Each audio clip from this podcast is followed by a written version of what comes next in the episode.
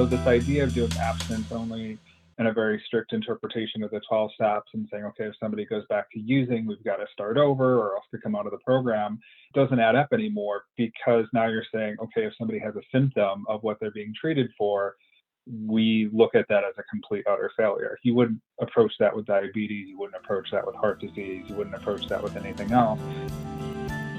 You're listening to Inside Mental Health, a Psych Central podcast where experts share experiences and the latest thinking on mental health and psychology. Here's your host, Gabe Howard. Welcome, everyone. I'm your host, Gabe Howard, and I want to give a quick shout out to our sponsor, BetterHelp. You can grab a week free just by visiting betterhelp.com slash psychcentral. Calling into the show today, we have Dr. Michael Tkach. Dr. Tkach is the Chief Behavioral Health Officer for Affinity and a published researcher on addiction treatment and a subject matter expert for the Wisconsin Governor's Task Force on Opiate Abuse. Dr. Tkach, welcome to the show. Thank you. Thank you very much for having me, Gabe. Very happy to be here. Addiction and addiction treatment is one of those things that does seem to be openly talked about. However, there's a lot of misconceptions, misunderstandings, and still debate on exactly what addiction is, what addiction treatment looks like. And typically, when people think of addiction treatment, the first thing that comes to mind is the 12 step model and abstinence only recovery. Is this still the best approach for the treatment of addiction? There's a really interesting history that goes along with this that contributes to how this works and why people immediately jump to the 12 steps. When we go back to when psychology was a budding field back in the late 1800s, early 1900s, there was kind of a loss of what to do with addiction. So a lot of treatments involved having people in their confined spaces, restrained areas, and really just hoping that the addiction over time went away.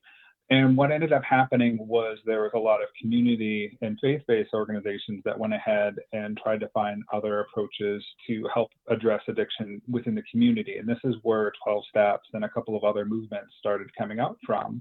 And then somewhere in the, uh, the mid 1900s, you see the introduction of the Minnesota model, which starts incorporating these 12 step approaches into treatment.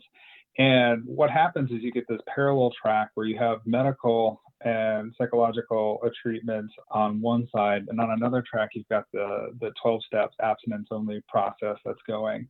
Now, 12 step abstinence only process has helped a lot of people. And now that they're trying to look at how to combine those with actual medical science and psychology, you see that there's some conflicting evidence there. There's some conflicting uh, approaches. So a lot of people have moved away from a very strict interpretation of the 12 steps and using that abstinence only approach. Part of it has really been because of the way that we start conceptualizing addiction and what's actually going on with it. Uh, if you look at this from a treatment point of view and think of addiction as a disease or any other type of set of symptoms to address, you start looking at the idea of the actual expression of addiction as a symptom of other things that are going on, either neurologically, biologically, um, as a confluence of a lot of different stressors that are happening. The actual act of using is an expression of a symptom. And so, this idea of doing abstinence only and a very strict interpretation of the 12 steps and saying, okay, if somebody goes back to using, we've got to start over or else to come out of the program doesn't add up anymore because now you're saying, okay, if somebody has a symptom of what they're being treated for, we look at that as a complete utter failure. You wouldn't approach that with diabetes, you wouldn't approach that with heart disease, you wouldn't approach that with anything else. Instead, you'd say, okay, we need to really just look at our treatment methodologies and say, is it working? Um, is it expected that you would sometimes see symptoms flare up? And if so, then how do you manage that? And what are the best approaches? The common phrase that I hear in addiction recovery is that relapse is part of recovery, which lends itself to your abstinence only is, is not necessarily the, the best method. We need to be mindful of it. So it, it seems like folks have left some space for it. The second follow up question that I have based on what you just said is where you said about the medication assisted. A lot of folks believe that if you're on any sort of medication, you are not abstinent and therefore you're not in recovery. I'm going to go ahead and I'm going to address that second one first because that's a really pressing one. And when we start looking at this, a lot of this starts based off of what the foundation of the 12 steps came from, which is the big book And within it, there is some notes about abstinence only, but there's also some key phrases about how medication prescribed from the doctor should be okay. When you start interpreting that, you can get people that interpret it different ways. And what you brought up right there, where some people are saying if you're on any type of medication, you're not abstinent, is some people's interpretation of that. I ran into this a lot working in the field where you would get either support groups in the community or different types of sober homes where people are trying to reestablish themselves away from their home environment where they were being kicked out of or treated differently if they were on any type of medications. There was a strong bias in the community about that. And typically, when we think of different types of medications, a lot of times we automatically jump to thinking about things like methadone or Suboxone or any of those types of medications. But actually, we're seeing in the community was that it was also antidepressants and other things that would typically seem less controversial were being treated by some people as being, you know, not sober. And there had to be a lot of work done, and there still does have to be a lot of work done to address that and to combat that because for some people, medications are an essential part of their treatment. There are multiple different paths to treatment. And so to have a mentality or have any type of approach out there that says you can't take medications as prescribed, frankly, can be kind of dangerous and may sometimes be against someone's best interest in their recovery. And then to address the relapse as part of recovery, because it does seem like they have some acknowledgement that that abstinence isn't I, I don't want to say not possible, but that phrase does exist for a reason and for a good reason, I think. Absolutely. Let's look at it similar to other types of any type of disease or health health situation that we're trying to address. Like, you know, if somebody has a diabetes or somebody has a heart condition, there are going to be times where people default to past behavior. Changing behaviors can be really difficult. I always say if change was easy, there wouldn't be a profession of psychology. You wouldn't need it.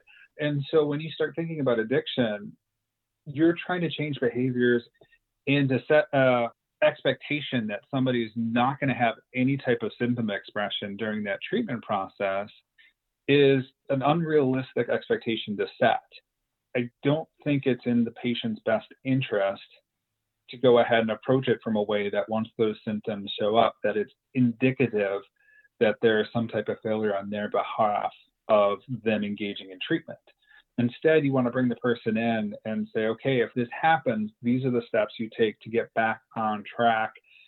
When there is that mentality that I, I must not relapse, I can't relapse, you know, if I go back to using, all of these negative things will be associated with me. I'll feel really bad and I'll have quote unquote failed my treatment. If that mentality is there, then it tends to create this atmosphere where people become embarrassed or ashamed and they want to hide those symptoms that otherwise could have been kind of the markers that let you know, like, hey, we should do something here. And instead, what tends to happen is people hide that and then they have a return to use episode then they're addressing it after the fact rather than saying, okay, we could have maybe identified some things beforehand that could have helped prevent this. I'm fairly certain that I know the answer to this question, but what are your thoughts on medication assisted treatment?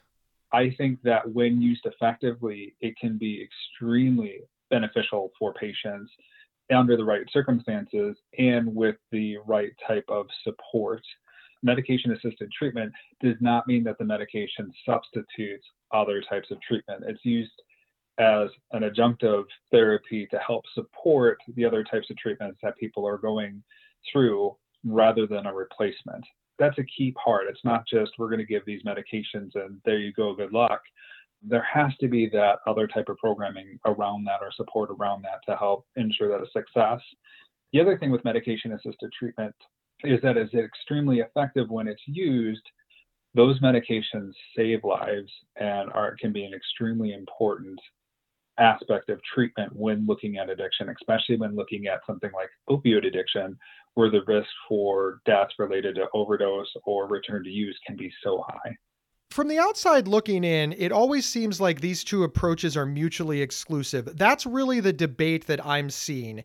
You are either using medication assisted treatment for addiction recovery or you're using peer support therapy for addiction recovery. There, there doesn't seem to be this concept that you can utilize both. Like with anything, you, you'll get some people who are very passionate about their beliefs, and the people that are very passionate about it tend to speak the loudest. And this is where you start getting some aspects of care that becomes politicized. There's a similar debate that tends to happen between this idea of abstinence only and an approach called harm reduction. And harm reduction came out of public health approaches, um, and it started as different ways to look at how do you reduce the most harmful behaviors in a community so that you get overall better public health. So this is where like safe needle exchanges came in and other types of approaches. Within psychology, what happened is people said, okay, what can we do to help reduce the highest risk behaviors and help move towards better overall health. This is where you get people that approach addiction from the point of, you know, if somebody is using one substance that has a higher lethality and risk for death, but they're also using another substance that might not be as dangerous, you know, do you focus on the higher lethality one, the more risky one first, and maybe address the other one later versus trying to address everything all at once? Or if you get somebody that's drinking a lot? Can you get them to reduce the amount of alcohol that they're consuming and start moving a little bit more towards moderation or towards a place where they're not using in a way that is causing problems? There have been advocates on both sides that have been very vocal and that really present this either or mentality. And as people, we're drawn towards the either or. We love our dichotomies. We like to think of things as either right or wrong, or you know, if we're on one side or the other of, of a topic.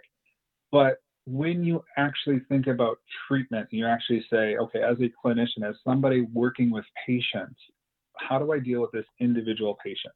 And often that answer is that it's either a combination or somewhere in the middle in that gray area, which isn't as easy to communicate, isn't as easy to go ahead and have big debates about where you say, yeah, we're somewhere in the middle. Instead you, you tend to get more attention drawn to people that are on the, the ends or the extremes with it. So i think there is room for hybrid. There is room for kind of thinking about this as a spectrum and, and thinking about what's appropriate for that patient rather than being so strictly on one camp or the other i think we actually do a disservice to the treatment field when we try to force a dichotomy on this where people have to be either or when we think We'll be back in a minute after a word from our sponsors. Is there something interfering with your happiness or preventing you from achieving your goals? I know managing my mental health and a busy recording schedule seemed impossible until I found BetterHelp Online Therapy. They can match you with your own licensed professional therapist in under 48 hours. Just visit betterhelp.com slash psychcentral to save 10% and get a week free. That's better, H-E-L-P slash psych central. Join the over 1 million people who have taken charge of their mental health. Hey everyone, my name is Rachel Star Withers, and I live with schizophrenia. I'm also the host of Inside Schizophrenia, a podcast that dives deep into all things schizophrenia, featuring personal experiences and experts to help you better understand and navigate schizophrenia. Inside Schizophrenia is a Psych Central and Healthline Media podcast, and we're available right now on your favorite podcast player. Check us out. And we're back discussing new thoughts on addiction recovery with Dr. Michael Tkach. When we think of all the discussions that are happening all around society and, and, on the internet, they, they seem to be people living with addiction or their friends and family. What's the medical perspective on this conversation? What would you, as a doctor, like to see the conversation be? What do you think that we are missing as a society to help people reach recovery better? Because more often than not, I know there's a lot of emotion in these discussions, and uh, emotions aren't necessarily the best way to get to the, the the right decisions. There's a lot of passion with this, and part of it is fear, part of it is anger, part of it is just also the dominant culture tends to portray addiction in certain ways.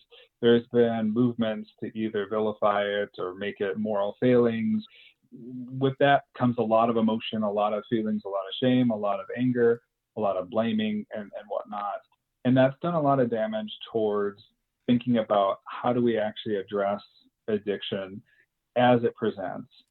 And instead, we start thinking about how to tailor towards those emotions and those strong opinions. And when we think about what is best for moving treatment forward, it is thinking about how do we go ahead and address this in a way that's supported by research? How do we address addiction in a way that's supported by looking at best practices and thinking about individualizing care and making sure that we're not being too reductionistic and too sweeping? Because that's the other thing is that when people get very passionate about their approaches, it can come off sometimes that their approach is the approach for everybody, rather than this approach was really impactful for me, and therefore I feel really strongly connected to it. It can sometimes move from that to this is the approach that I felt was best, and everybody should then feel the same way. That doesn't help move science forward. You should always be looking at any type of treatment with a critical eye rather than saying, okay, I'm satisfied with this, let's sit back and just enjoy it you should always be looking for how do you continue to advance it. That requires being able to step away from the emotional investment in it, be critical of, a, of an approach, and say, these are the results we have so far, but how do we continue to move forward? With addiction, it can be one of those areas where people tend to have a stronger emotional connection to, because a lot of times going through recovery, or when people aren't successful in going through recovery, those tend to elicit really strong emotional responses. It's an interesting quandary we have in addiction recovery because we need a sense of community, and the easiest way to build that community is generally our friends and family. But in, in addiction, there's a lot of people that get hurt uh, around the person who has the addiction, and those are generally the friends and family. Do you think that sometimes it's wise for the friends and family to step back and uh, for the person with the addiction to get help from other people? The family themselves, if they're going through a situation where somebody has addiction and are going through treatment, more often than not, there tends to be strains in those relationships. We can look at it where if somebody's going through a situation where a family member has cancer or other types of chronic or terminal diseases, we can say, oh, that makes sense that we're going to say that family should seek support and have support. It's not as common for people to make that connection when they start thinking about how do I look at a family that's that's addressing symptoms of addiction. We really want to change that mentality. And there are things like Al Anon and other types of programs out there but also as a field, we're just starting to think clinically from a point of view of how do you actually provide more strategic and structured care to those family members. And I think that's essential because those people that can have a major influence on the recovery process of the individual who's going through treatment themselves. And we know just in general in mental health, social support is one of the key factors that actually helps determine outcomes for pretty much any symptom, expression, any type of diagnosis, their recovery is going to be predicated on what's the quality of their social support, how much social support do they have, and where are they getting it from. That doesn't mean that if somebody doesn't have good social support, they're not going to get better. We just know that social support plays a key role and is a large influence on any type of recovery or treatment. Second, when we start looking at the communities, and this is something um, that I've, I've written about before and published on before is that one of the things that happens is that people start looking at self identity. It can be extremely helpful for somebody to either step outside their normal support group, step outside their family, and get support from a 12 step group or any other type of community support. That can be extremely helpful. What can sometimes become problematic is when it starts creating these in group, out group associations if you're in recovery, if you're in sobriety, if you're in my community group, I can associate with you. If you're not, I can't. So saying I identify with these other individuals and they're my people and they're my support can be extremely supportive at first. It can also create later difficulties in saying, okay, how do I go ahead and expand my support? And one of the things that I always recommend is, is that we look at how do we not narrow somebody's sources of support? Instead, how do we expand them? So if we suddenly say only people in recovery can be support, now we've gone ahead and eliminated a vast majority of people that are most likely in that individual's life that could potentially be very great supports from being even considered or looked at. We also don't want people to say, well, I've got support here, I've got support there, so I don't need the actual other types of treatment. When you look at it, when we're trying to help somebody address something like addiction, the more support you have and the more different resources, including you know, if you're thinking about medication or you're thinking about therapy or thinking about community groups or you're thinking about a supportive family, the more of those things that you can put together as appropriate, the better chances somebody will have for success with whatever they're looking for with their treatment goals.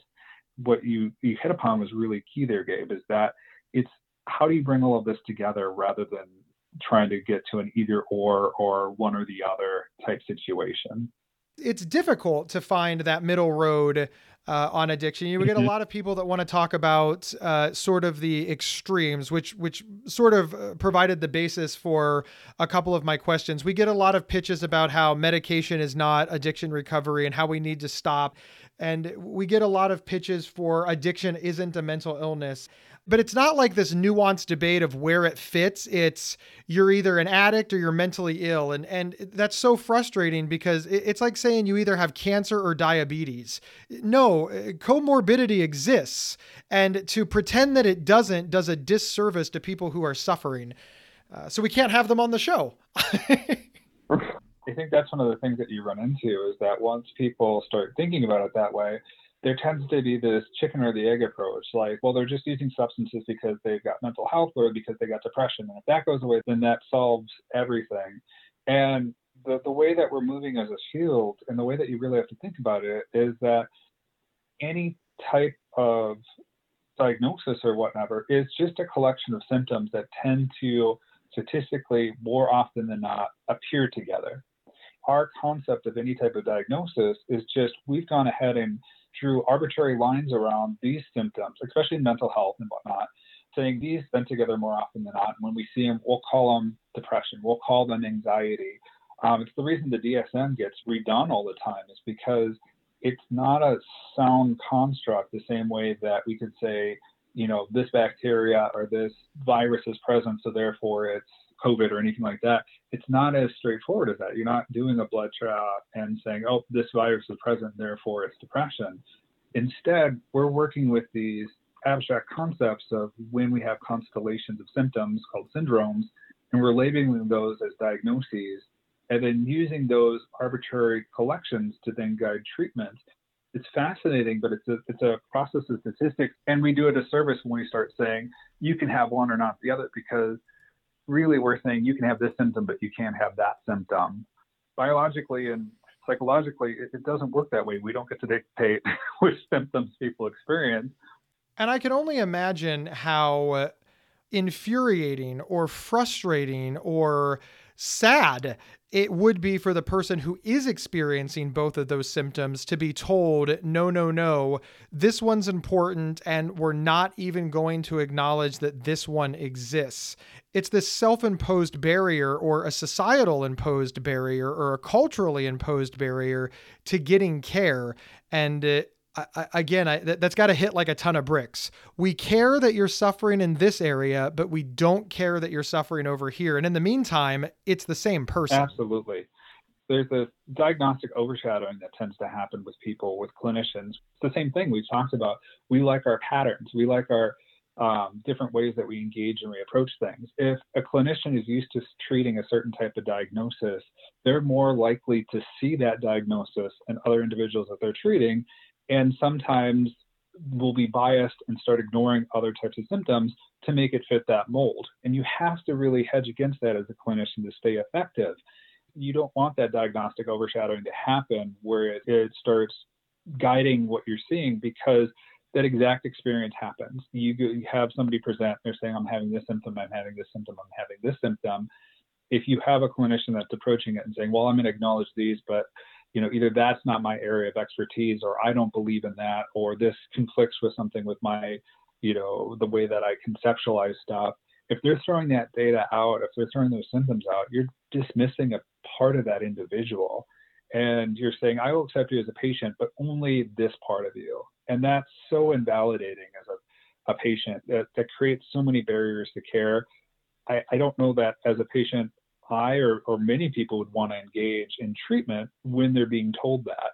I'll treat part of you, but the rest of it, I'm going to say, eh, it's either a lost cause or I don't acknowledge it or it's not important. It's not the way that we create treatment alignment. It's not the way that we create engagement. It's not the way that we create effective outcomes. I could not agree with any of that more. If we're not treating the whole person, we're leaving part of that person behind, part of their experience. Over here, your doctor says, I don't believe that this one is true, but I promise I'm doing my best to treat this one. You have a real reason to believe, huh, they're not taking this one seriously why should I believe you that you're taking the next one seriously? And, roll that down into their families, into their support groups, into so many other things. I, I don't want to lay the burden at this uh, just at, at, at the medical field. It's everything. You don't feel as a patient, as a person who is suffering from addiction, that you are being taken seriously. So even though they might be treating one symptom very aggressively or very seriously, you, you have a very, very strong suspicion of that. And as you said, very large barrier to care. And of course, it creates the sense of hopelessness or misunderstanding. And the other factor that thing goes into this is that as a patient, patients tend to want to make their clinicians feel like they're being engaged, like they're being quote unquote good patients. And so there can be this tendency to either then start saying, okay, if they don't acknowledge those symptoms or they don't want to hear about it, I'll either pretend they don't exist, I'll pretend they're better, or I'll just kind of ignore sharing them because I've been told those aren't important. Some people challenge me when I start talking about this, and they say, well, do, do people really do that? And one of the things that I throw out there is just think of when people go into the dentist. Let's move it out of mental health for a moment. Let's talk about the dentist. And when people are sat down in that chair and they're asked, how's flossing going? Now, for some people, it's they started flossing a couple of days ago or a week before their appointment so that they can say, oh, it's going great or whatnot. There's a tendency for people to want to say what they think their clinicians want them to hear. And that's in any field, in any setting. So when clinicians start using their platform as a provider to say, these are the things I acknowledge and these are the things that I don't, what they're doing is they're saying, here are the implicit and explicit rules about what I expect and what are important to treatment and what aren't. It starts narrowing it down to say, okay, if you're going to work with me, here are my expectations of you, and this is what you need to do. It changes the dynamic from being, let's focus on the patient's needs, to I'm telling you as a clinician, these are what my needs are, and this is what I expect of you. Dr. Tkach, thank you so much. Where can folks find more information on the web? You can find more information about what we're doing at Affinity at www.affinityempowering.com or else www.affinityreturntowork.com, as well as we have LinkedIn and Twitter accounts out there where there's a lot of information about the stuff that both I'm doing in the field as well as what we're doing as a whole with Affinity. Dr. Tkach, thank you so very much. I really, really appreciate that. A big thanks to our listeners. Please follow or subscribe to the show wherever you downloaded this podcast. It's absolutely free. Also, take a moment to review the show. Let other people know why they should be listening. My name is Gabe Howard, and I am the author of Mental Illness is an Asshole, as well as a nationally recognized public speaker who is available to speak at your next event. You can grab a signed copy of my book or learn more about me just by heading over to gabehoward.com. I will see everybody next Thursday on Inside Mental Health. You've been listening to Inside Mental Health, a Psych Central podcast from Healthline Media. Have a topic or guest suggestion? Email us at show at psychcentral.com. Previous episodes can be found at psychcentral.com slash show or on your favorite podcast player. Thank you for listening.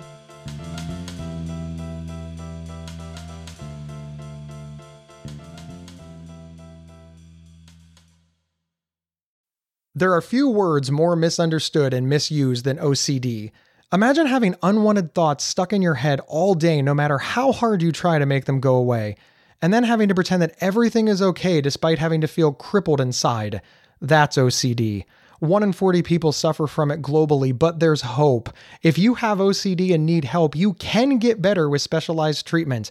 NoCD offers effective, affordable, and convenient treatment for OCD and is covered by many major insurance plans. Go to nocd.com to learn more. That's nocd.com.